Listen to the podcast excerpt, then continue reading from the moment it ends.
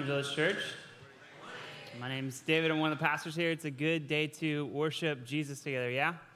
It's a good day to um, be free to, worship Jesus, and we celebrate um, being free to worship Jesus every Sunday, and, and particularly on this Sunday, we're grateful for it. And so, happy 4th of July, yeah?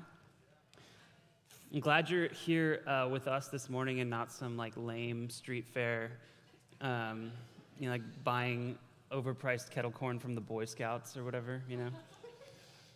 It's not like a 4th of July unless you get like fleeced by the Boy Scouts for kettle corn. All right, that was like a strong start, right? You're like new here. like, I'm new here. This guy's just like roasting the Boy Scouts for like one minute in. It's not too late to go, get to another church. Anyway, we're glad to uh, be together. Glad to have you guys here. Glad to have all youth kids sitting together. Happy 4th of July, youth kids. You have fun at Denny's this morning? Yes? Yes. All right.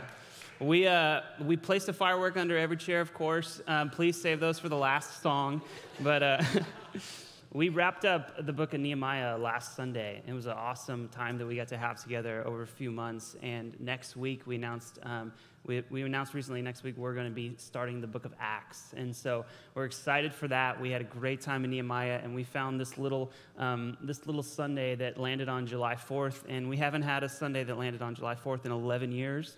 And so we. Um, We've committed as, as pastors to find Sundays on occasion to address particular topics in, in a sort of Christ and culture ongoing series. And so um, this morning, we're going to open up God's Word and consider the topic of a biblical view of freedom.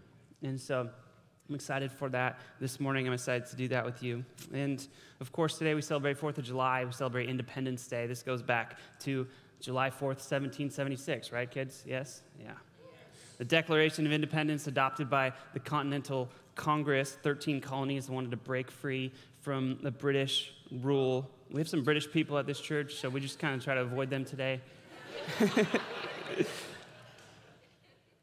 the second paragraph of the Declaration of Independence states that it's a God given right of the people to overthrow an unjust government. And that sounds, I mean, that sounds really cool, honestly. But the real reason for the war, of course, was that we were just tired of, you know, being told what to do by guys who dress like this guy, right? Okay? Now, in our country, there's no doubt that freedom and this topic has been a major topic of the last year, right? From all sorts of things, from political candidates to um, COVID responses and the topic of faith and freedom and civic duty, that's been a real major issue today. And, and I think our society is constantly inviting us to be angry about some new battle and pulling us into battles and bringing battles to us and saying, well, Aren't you angry about this? Don't you have an opinion on this? And we also feel the pressure to display our solidarity with all sorts of things lately, right? Many of which are unbiblical. I think it's a good question for Christians to consider which battles does God want us to fight? And how does God want us to engage? And so we've gone verse by verse through Nehemiah. We're headed into verse by verse in the book of Acts. But today we're going to have a unique little Sunday as we just examine this topic of freedom. And here's kind of where I want to go this morning. I want to start in the garden, in the beginning. And I want to talk through some other parts. I just grabbed a few things I think are good for us. We're going to look at the Israelites in Exodus. We're going to look at the Apostle Paul, particularly in Philippians. And we're going to finish in, in Revelation see the full and final end for us. There's a couple questions for us to answer together this morning. The first is how should Christians think about freedom? And the second one is how hard should Christians fight for socio political freedom? And then the third question, which I think is more obvious, is just would it be okay if um, when we post the sermon on the website, we use this uh, photo? I don't know if that's what. Just kidding. just kidding. Just kidding. You can pull that one down. You can pull that down. So we start at the beginning of Scripture and we consider this idea of freedom, and we see that the first humans, Adam and Eve, they had a beautiful, free, joyful life with God in the garden. This was ultimate freedom physical, spiritual, political, social. It's very free. I mean, how free? I mean, for starters, they didn't have any clothes on, right? But I was li- listening to this um, video that somebody had, had filmed. It was one of those um, deconstructing Christian you know, influencers on Instagram, right? And they said this question that I thought was a little fascinating. They said, How could we believe in such a negative doctrine like the doctrine of original sin when God calls us very good from the beginning? And I was watching this video and I was thinking, well, yeah, Genesis chapter 1, God places man in the garden and, and calls them very good. But by the end of Genesis chapter 3, God has placed angels with flaming swords to keep them out of that garden. So I don't know, it's, it's almost like something went wrong. I don't know, right? And so that's kind of where we are to start this morning at the end of chapter 3.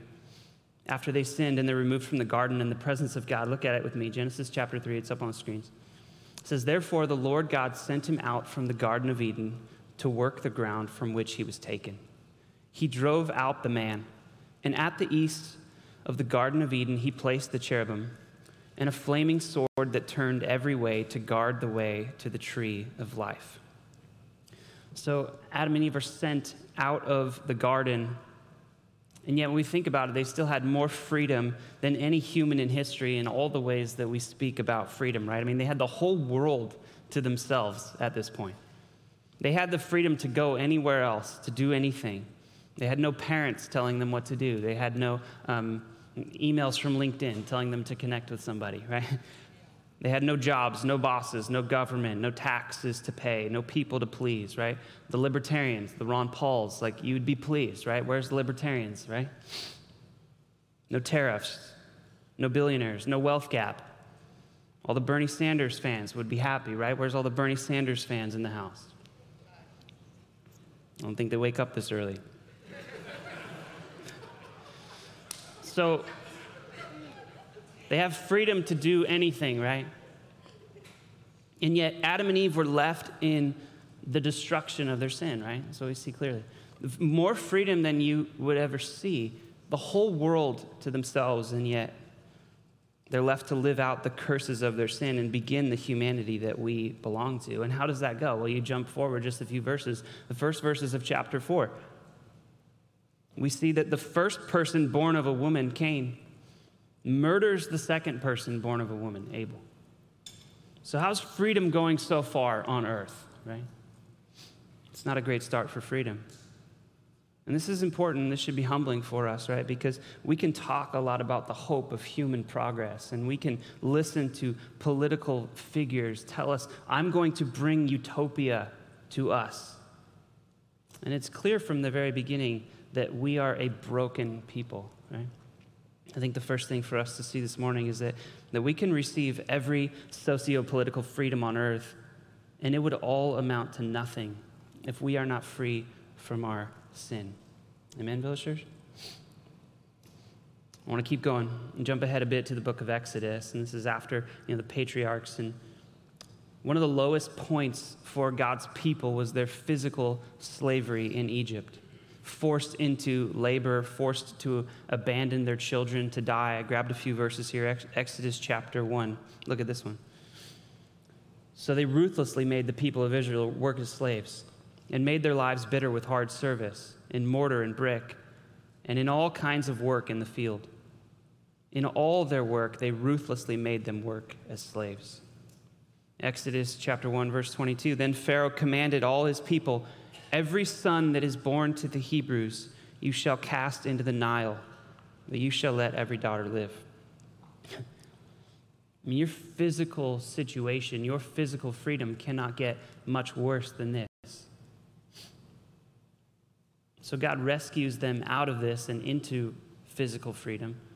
But it doesn't take long before they're deep deep in sin, right? I mean, chapter 14, God literally is parting the Red Sea for them to cross. And then chapter 16, they're already complaining, right? And then in chapter 32, we find this. Look at it with me. When the people saw that Moses delayed to come down from the mountain, the people gathered themselves together to Aaron and said to him, Up, make us gods who shall go before us. As for this Moses, the man who brought us up out of the land of Egypt, we do not know what has become of him. So Aaron said to them, Take off the rings of gold that are in the ears of your wives, your sons, and your daughters, and bring them to me. So all the people took off the rings of gold that were in their ears and brought them to Aaron. And he received the gold from their hand and fashioned it with a graving tool and made a golden calf. And they said, These are your gods, O Israel, who brought you up out of the land of Egypt. The Bible teaches us in just the second book that God can literally rescue us from slavery and the killing of our own children, and we will still, not long after, be drawn to worship other false gods. It's humbling for us. And I think it shows us this the second thing. Worshiping God in spiritual freedom does not flow naturally from our physical freedom.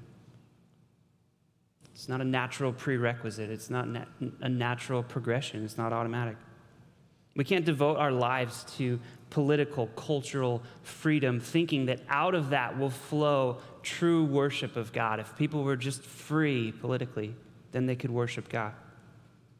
We can have drastic improvements in our culture and our society, but ultimately, if, we're not reconciled to God by faith, if we're not following God in obedience, we will destroy ourselves. That's what the Bible shows us, right?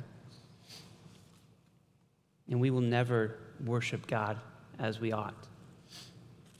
In 2019, the Pew Research Group did a global study in 34 countries. And it was one single question that they asked people, and this was the question Is it necessary to believe in God in order to be moral and have good values? And what they found was that the way this question was answered was directly correlated to the per capita GDP of the nation. And this is what it looked like on, on the slides, and you can probably read some of those, but, but essentially, the idea that we will create peace and prosperity, and out of what we will see, people will come to believe that they need God. Well, the reality is the opposite. That you have here in the poorest countries on earth this strong belief that they're desperate for God. You see Kenya, 95%, one of the lowest household GDPs on earth. And you see Sweden, mm, towards the bottom right, 5% answered that question yes. I think what we see in our world is that in our abundance does not come the freedom to then turn to God and depend on Him. In our abundance comes autonomy and pride. We come to believe that we don't need God at all. And God's design has always been that we turn our hearts toward God, and out of that spiritual freedom and out of that dependence on God, we pursue righteousness and mercy and justice and prosperity for people around us. You see that? You see the difference? I was thinking this week, you know, God rescued his people out of a brutal life in Egypt. And, but I wonder if the Israelites, in those dark and, and hopeless days, I wonder if they worshiped God in a way that was more beautiful than maybe any other time left with so little and, and crying out to God.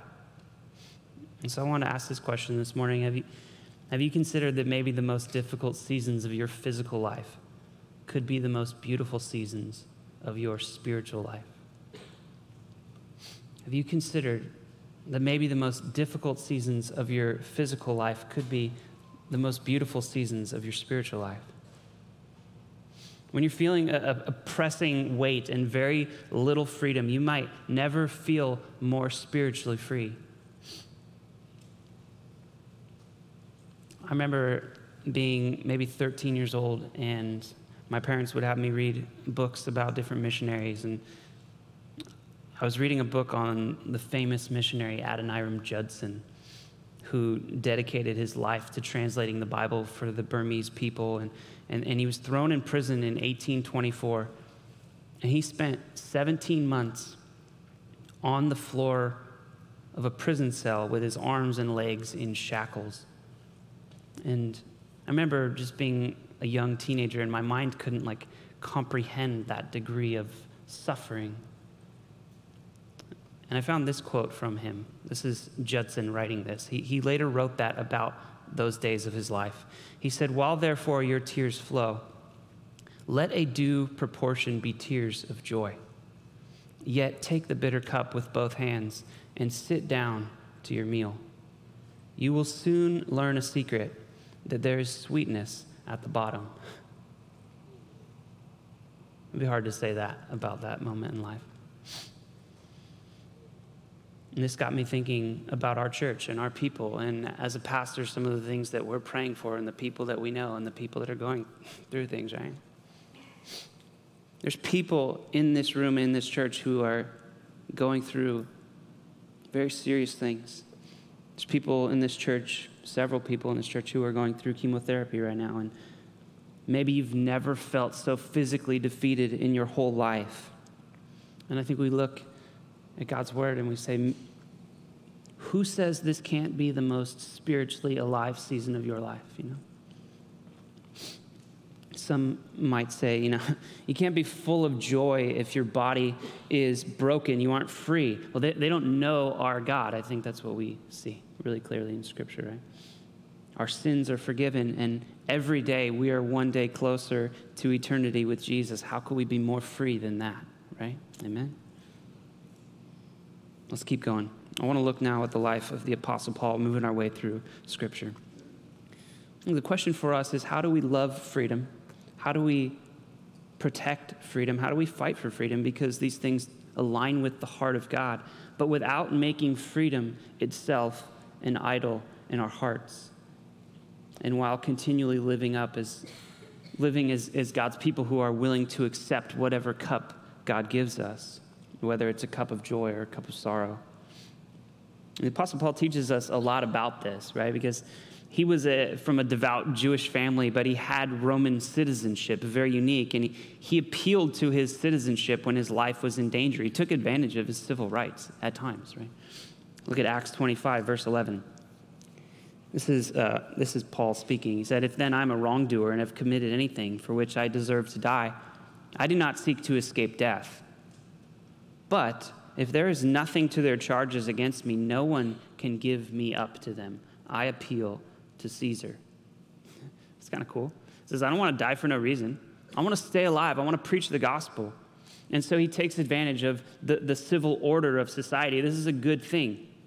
God is the creator of order and human civility. Systems that prevent against unjust punishment are systems that God loves. And ultimately, Paul is going to die for his faith. But it's because he's preaching the gospel, and Paul's content with that. He says he's content with it. Look at Philippians 1. For, for me to live is Christ, and to die is gain. If I'm to live in the flesh, that means fruitful labor for me. Yet which I shall choose, I cannot tell. I was thinking, you know, people use the phrase, money burns a hole in that guy's pocket. And when we say that expression, what we mean is that it's a person who, whenever they have money, they just they have to spend it. It has to flow out of them, right?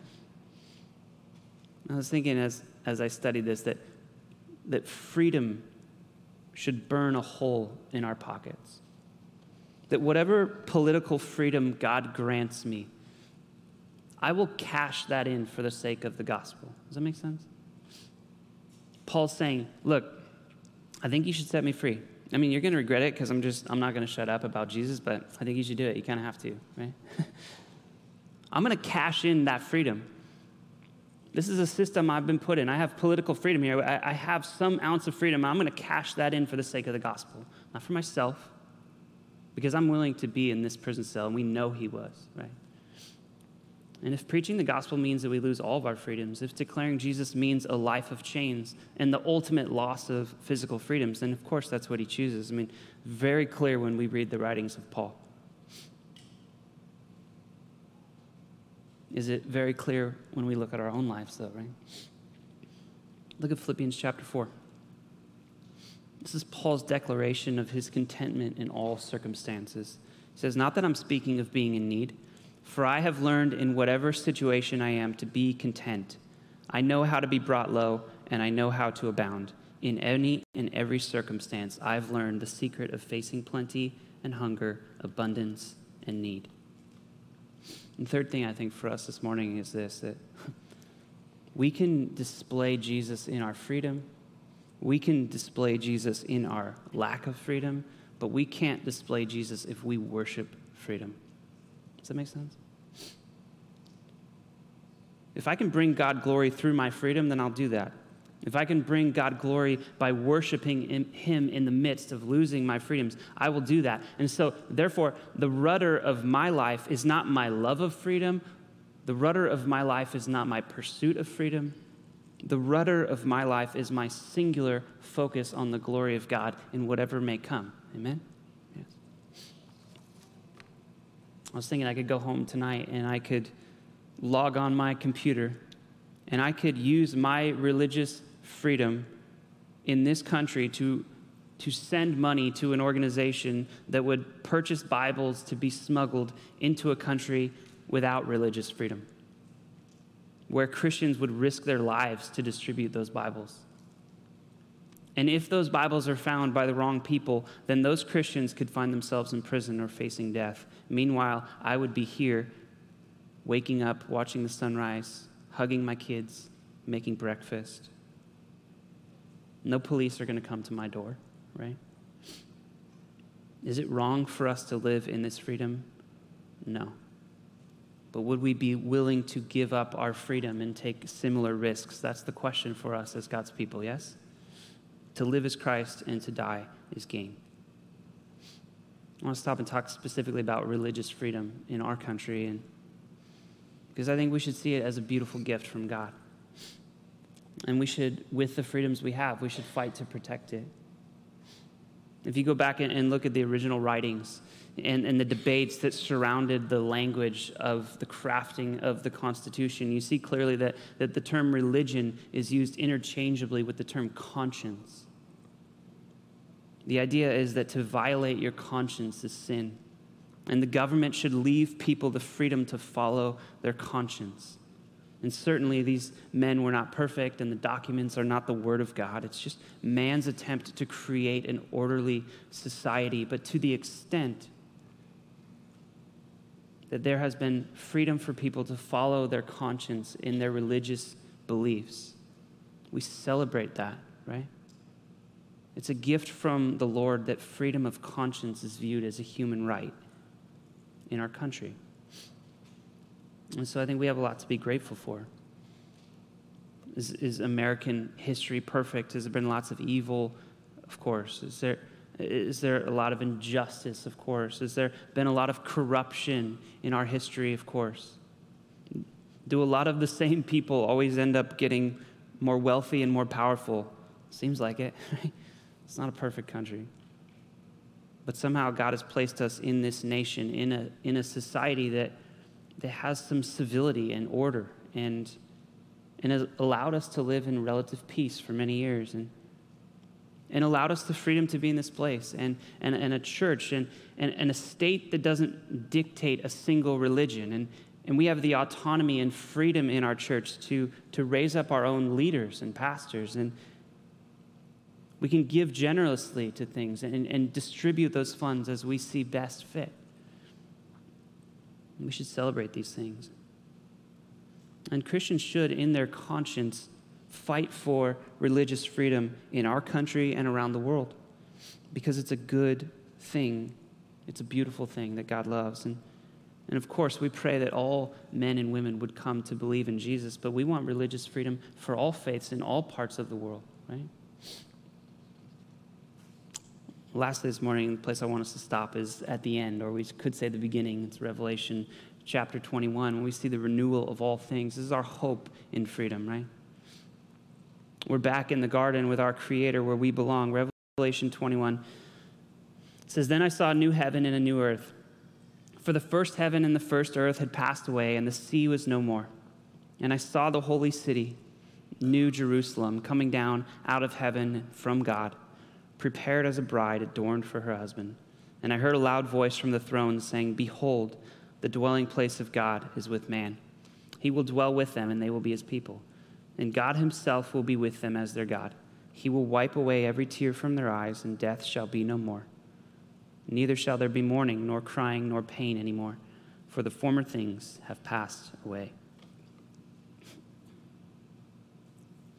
Our hope in eternity with God is what allows us to hold loosely to our earthly freedoms. There's a lot of times in our life when we wish our best moments could just last forever, and, and those moments should instead remind us of our eternity and our heavenly home. There's a lot of times in our life that we feel a sense of like nostalgia for, for past days or past moments or simpler times, and that should also remind us of our heavenly home. Maybe you feel this way on 4th of July. Growing up as a kid, 4th of July, always felt like that one night where like everybody got along. It was just fun and parades and watermelon and neighborhood parties. People are like, Do you want to light this firework? Not really. I want you to light it, right? Do you ever find yourself becoming like a grumpy old American? Yeah? I think I do sometimes. You say, like, I wish I could raise my kids in a time when kids would just play outside till the street lights came on. Right, kids? And they didn't have cell phones, right, kids? And there was like a milkman who delivered the milk. Do I want to drink the milk? No, I hate milk. But it's nice to know that he's there, right? And this nostalgia, right? It's like a very funny thing because we always remember things better than they really were, right? And in reality, it's like, you know, I wish we could grow up when times were less stressful and, you know, the kids just run in the sprinklers and then we do some quick, like, family drills in the nuclear bunker, you know, during the Cold War. the good days, right? Very peaceful. For me, I, I, get that, that feeling, though, when I watch, like, the Sandlot and that scene where they play baseball on 4th of July and the fireworks are going off and, and all the kids are just happy. And you're like, I'm happy for you, kids. It's like for that one moment, there's not a care in the world, you know? Even like Squints, like that guy's had a rough life, not a care in the world. And the temptation, of course, for us, right, is because we live in this like scarcity weight, right? The temptation is like, how can I bottle up these moments? How can I make these moments last longer? How can I get old moments back? Wish my kids were still young, you know? I wish we still lived in that place. But rather than fighting to bottle up those moments, I think God's desire is that these moments would point us to heaven when the day that would come that there would be no longing, right? I think the last thing this morning is that we, we use moments of joyful freedom to worship God in gratitude and to strengthen our focus for the road ahead. We praise God for moments of grace. We praise God that He gives us a glimpse of heaven. But we can't make anything an idol and clench our fists and try to hold tightly to it. Instead, we, we get right back on the road and we know that this life is not perfect, but we're headed home. And who do you think is going to model that best for us in Scripture? Of course, it's Jesus. I want to show you one more thing. I think this is how Jesus felt at the Last Supper. At the Last Supper, Jesus shares a meal with his closest friends, and, and he's enjoying like the common grace of a meal and conversation, and, and I, I think laughter and joy. I mean, other than like having, like Judas having the nerve to show up, right? It's like, I think it was pretty chill besides that, right? I think Jesus genuinely cherished this meal. Do you think that? Like, I don't think Jesus was just trying to get through some sort of like checklist, right? Like, okay, let me just go through this really quick. Walked on water, healed the blind dudes. One last meal with these losers. Then we're doing cross, resurrection, get to go home. I think that this was something that Jesus really cherished. But Jesus knew the path set before him, and he knew he needed to get right back on the path. You can't bottle up that moment, you can't cling to it. The sun will set and the sun will rise, and the next day Jesus would be in chains. The Son of God went from a joyful dinner table scene to being crucified and displayed in humiliation, all within a period of what, 15 hours? Jesus gets right back on the road, and he purchases our, purchases our spiritual freedom on the cross. And, and that, of course, is what we celebrate more than anything today and every day. Amen? I'll spend the last minute just wrapping up here, specifically just talk about this country and the time in which we live. I think it's very likely that being a Christian in this country will become increasingly difficult and increasingly hostile. And increasingly a liability in your career and your relationships and your social status. And I think it's easy to stand at a distance and, and say, you know, Christians today, they love screaming that they're being persecuted and like, this is nothing. And certainly that's fair. I mean, no one's being fed to the lions, right? We've had that before. We're clearly not at lion level persecution. But I think the weight of pressure coming from society to fall in line with a single acceptable position for every political and moral issue is going to go head to head with Christianity in the coming years. And there are things that our culture celebrates that we do not celebrate. And there's many so called Christians who will fall away at the risk of losing political freedoms. I think it's important for us to declare this morning that freedom of being loved by this world is no freedom at all. And so, as a church, we say, Praise God for what He's given us. Praise God that we have freedom to worship Him this morning, and may God prepare our hearts for whatever days may come. Yes? Matthew chapter 16. Jesus told his disciples, If anyone would come after me, let him deny himself and take up his cross and follow me. For whoever would save his life will lose it, but whoever loses his life for my sake will find it. For what will it profit a man if he gains the whole world and forfeits his soul? That's Jesus talking about freedom, right? And so tonight, my plan is to eat a lot of food. I plan to give other people a lighter to light off a lot of fireworks. And it, I think at some point I'm going to catch a glimpse of my little girls holding sparklers and screaming and dancing barefoot in the street. And I'm going to say, Thank you, God, that we get to live in this country. And that's the easy part of the prayer, right? Because the prayer's got to keep going. The harder part of the prayer goes like this And whatever the days ahead may look like, I want to worship you more than I worship my comfort, my autonomy, my freedoms. And I want to live a life that brings you glory no matter what it may cost me. Amen, Village Church? Happy 4th of July. Can we pray with me?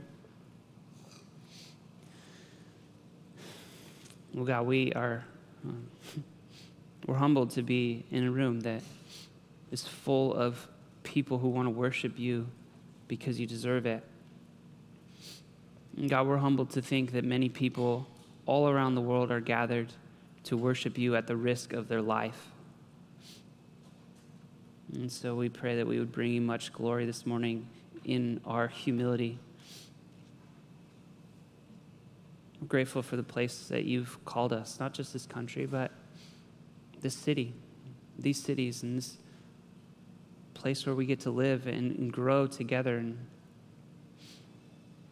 God, we pray that you would just teach us to, to hold tightly to you and to hold loosely to everything else.